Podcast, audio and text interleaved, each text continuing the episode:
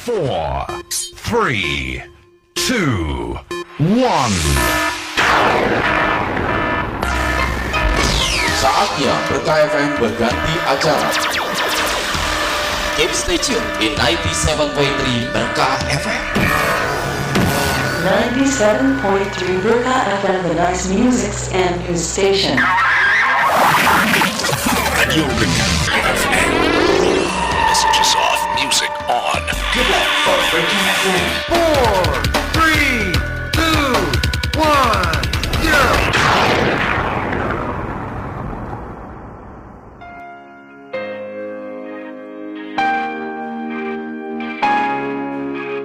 tahu info tentang kelas nasional dan internasional? Jangan sampai terlewatkan acara Jendela Berkah akan menemani aktivitas dan istirahat siang Fabers dari pukul 13 sampai dengan pukul 15.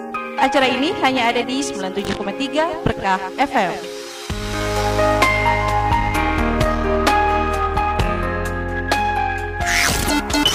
Check, check, check.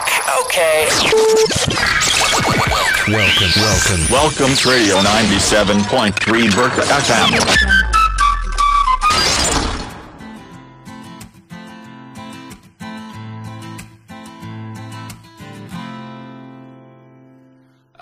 Bayang-bayang di dalam lukamu yang ku temukan. Ada sedikit tangis yang sedang meringis kau sungguh manis.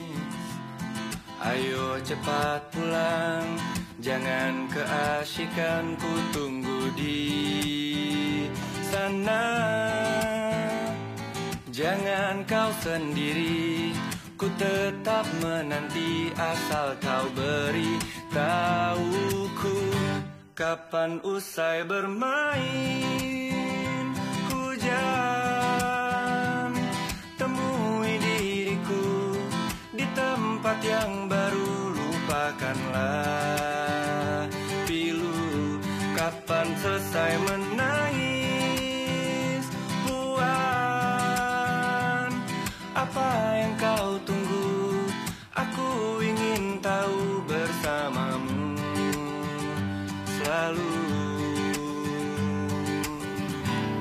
97.3 Berkah FM The Nice Music and News Station. Assalamualaikum warahmatullahi wabarakatuh. Ya Fabers ketemu bareng Ina Rajma hari ini untuk Anda hari Kamis hari kelima ya di bulan Agustus 2021 Yang pastinya Ina Rajma akan menemani Anda sampai tuntas nanti. Tentu saja di Jendela Berkah hari ini untuk Anda Fabers Yang akan menyampaikan beberapa informasi kilas internasional. Oke apa kabar Fabers? Hari ini mudah-mudahan kabar baik selalu untuk Anda di mana pun berada yang entah itu mungkin hari ini ada yang masih beraktivitas gitu kan. Ada juga yang sudah melakukan jam istirahat. Yang pastinya banyak hal ya yang anda lakukan hari ini Fabers oke dan tentu saja gitu kan menemani anda yang mungkin hari ini sedang santai juga bersama keluarga di rumah. Nggak ke mana-mana ya. Dan tetap selalu patuhi protokol kesehatan untuk selalu memakai masker mencuci tangan pakai sabun dan mengurangi mobilitas juga, hindari kerumunan juga dan selalu jaga jarak, oke? Okay? Dan tentu saja Fabas di hari ini Ina akan mengundang Anda seperti biasa di akun Facebook kita berKFM Pandeglang ya. Kita hanya bisa berinteraksi di situ saja untuk pilihan lagu-lagu yang Anda suka gitu kan. Lagu mancanegara boleh, lagu hits anak negerinya juga ya di kesempatan siang hari ini sambil simak juga beberapa informasinya. Saya menangis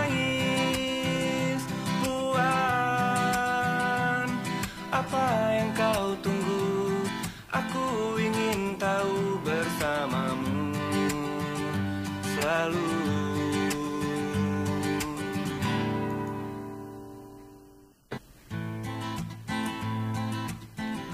Dan selamat siang juga Fabers untuk Anda yang sudah bergabung di akun medsos kita di Berkah FM Pandeglang. Thank you untuk like-nya. Ada Kenen di Bonpi juga, ada Awel Setiawan, terima kasih juga ada Mbah Muki ya. Selamat siang nih yang mungkin hari ini sedang menikmati jam istirahatnya juga. Jangan sampai lupa Fabers untuk makan siang ya. Jangan sampai telat juga. Selalu jaga em, imunitas Anda, oke? Dan Fabers jangan ke mana-mana, pastikan Anda masih bersama Ina Rachma sampai tuntas nanti sambil simak juga lagu-lagu berikut ini. Tetap stay di 97,3 Berkah FM. Heaven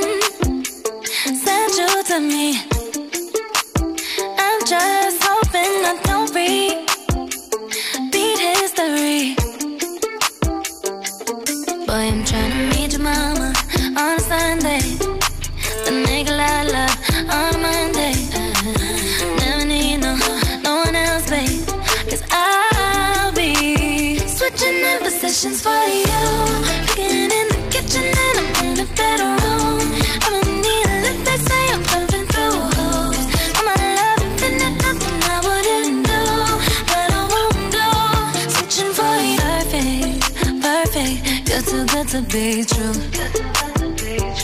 But I get tired of running. Fuck it, now I'm running with you.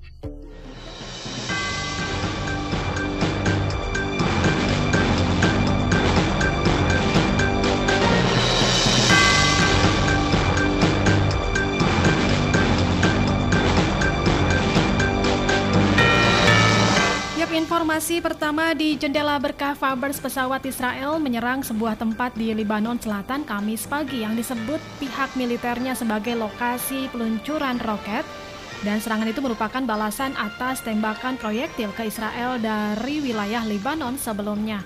Dua roket yang diluncurkan dari Lebanon pada Rabu 4 Agustus 2021 menghantam Israel yang dibalas dengan tembakan artileri dan ketegangan meningkat di kawasan itu menyusul serangan terhadap sebuah kapal tanker minyak Israel di teluk yang diduga dilakukan oleh Iran pekan lalu. Tidak ada pihak yang mengaku bertanggung jawab atas serangan roket yang diluncurkan dan wilayah selatan Lebanon yang berada di bawah kekuasaan gerilyawan Hizbullah yang didukung Iran namun tidak ada korban jiwa dalam serangan roket tersebut.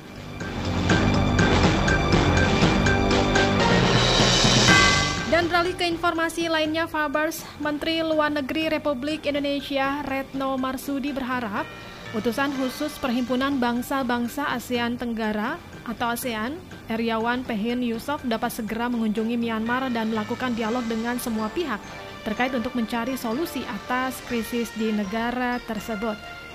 Menyambut penunjukan Menteri Luar Negeri Brunei Darussalam, Eriawan Yusof sebagai utusan khusus yang merupakan langkah baik dalam upaya ASEAN membantu mencari solusi damai atas krisis Myanmar. Menlu Retno juga mengingatkan bahwa masih ada langkah-langkah yang harus dilakukan terutama terkait konsensus lima poin yang telah disepakati para pemimpin ASEAN pada April lalu. Di antara langkah-langkah yang harus segera diimplementasikan, menurut Retno, Indonesia mendorong segera diberikannya bantuan kemanusiaan kepada rakyat Myanmar. Secara khusus, tutur Retno, dalam pertemuan dengan berbagai mitra ASEAN, masalah bantuan kemanusiaan untuk rakyat Myanmar juga sudah mulai dibahas. Menlu Retno juga menegaskan posisi Indonesia sejak terjadinya kudeta 1 Februari di Myanmar, yaitu memprioritaskan keselamatan dan juga kesejahteraan rakyat Myanmar, serta mengembalikan demokrasi dan membangun dialog inklusif untuk mengatasi krisis politik itu.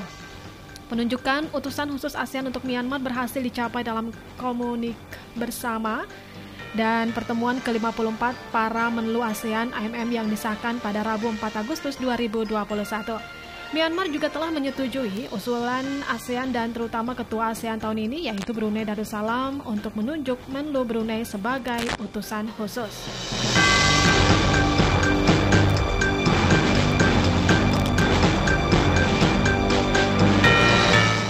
Dan sementara itu dari Jakarta, Menteri Pariwisata dan Ekonomi Kreatif Republik Indonesia Sandiaga Salahuddin Uno mengapresiasi langkah menjadikan rumah ibadah sebagai tempat vaksinasi massal demi mendukung program pemerintah dalam rangka menekan penyebaran COVID-19 di tanah air.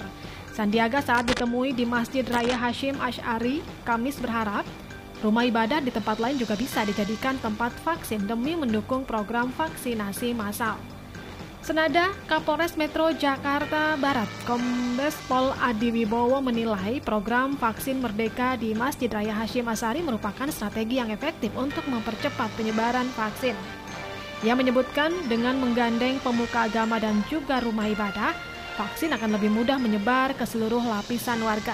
Ia juga mengatakan strategi ini bisa memperbanyak gerai-gerai vaksin sehingga tidak hanya di puskesmas saja tetapi bisa disebar ke hampir seluruh RW yang menjadi target sasaran vaksin Merdeka. Vaksinasi massal di Masjid Raya Hasim Asyari sudah berlangsung selama dua kali, yakni pada 8 Juli dan juga 5 Agustus. Warga yang sudah mengikuti vaksin hari pertama sebanyak 1.300 orang dan untuk hari kedua yang digelar Kamis ini pihaknya menargetkan 1.300 warga mengikuti vaksin tahap kedua. Hei kamu yang lupa cara bahagia. Ke sana kemari mencari cara Agar kamu merasa sempurna Dan berharap untuk diterima. Semua kata orang Membuatmu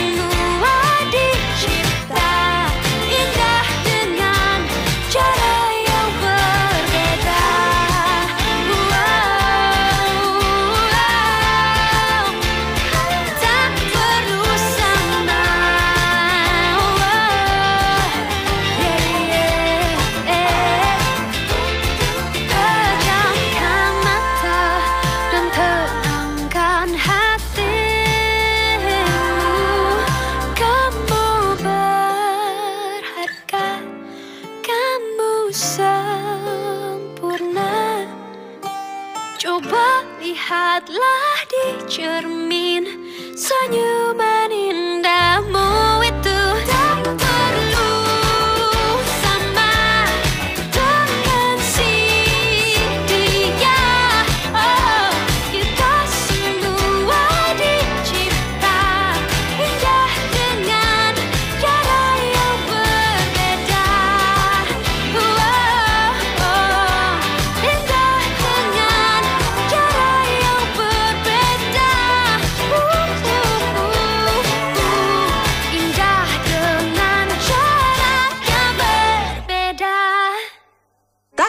tak kebal. Vaksinasi cara aman melatih tubuh untuk kenal, lawan, dan kebal dari penyebab penyakit seperti virus atau bakteri. Ada berbagai jenis vaksin dan proses pengembangan vaksin diawasi dengan ketat melalui tahapan uji praklinis dan klinis secara lengkap sehingga vaksin yang dihasilkan aman dan efektif. Setelah vaksin masuk ke dalam tubuh, tubuh dapat membentuk sel memori untuk mengenali virus dan menghasilkan antibodi untuk melawan virus. Selain itu, tubuh dapat mengingat dan melawan jika terpapar virus yang sama. Vaksinasi tak hanya lindungi diri sendiri, tapi juga bisa cegah penyebaran dan penularan virus jika mayoritas masyarakat sudah divaksinasi. Sehingga dapat melindungi mereka yang belum bisa divaksinasi, seperti bayi, anak-anak, lansia, atau orang dengan penyakit tertentu. Pandemi bisa berakhir jika rantai penularan bisa diputus dengan melakukan vaksinasi dan protokol kesehatan. Vaksinasi, lindungi diri, lindungi negeri. Dipersembahkan oleh Komite Penanganan COVID-19 dan Pemulihan Ekonomi Nasional dan Kominfo.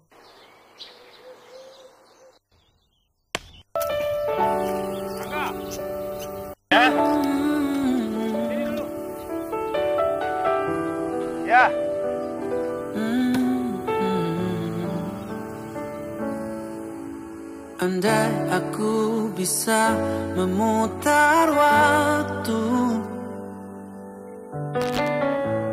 Aku tak ingin mengenalmu. Mengapa ada pertemuan itu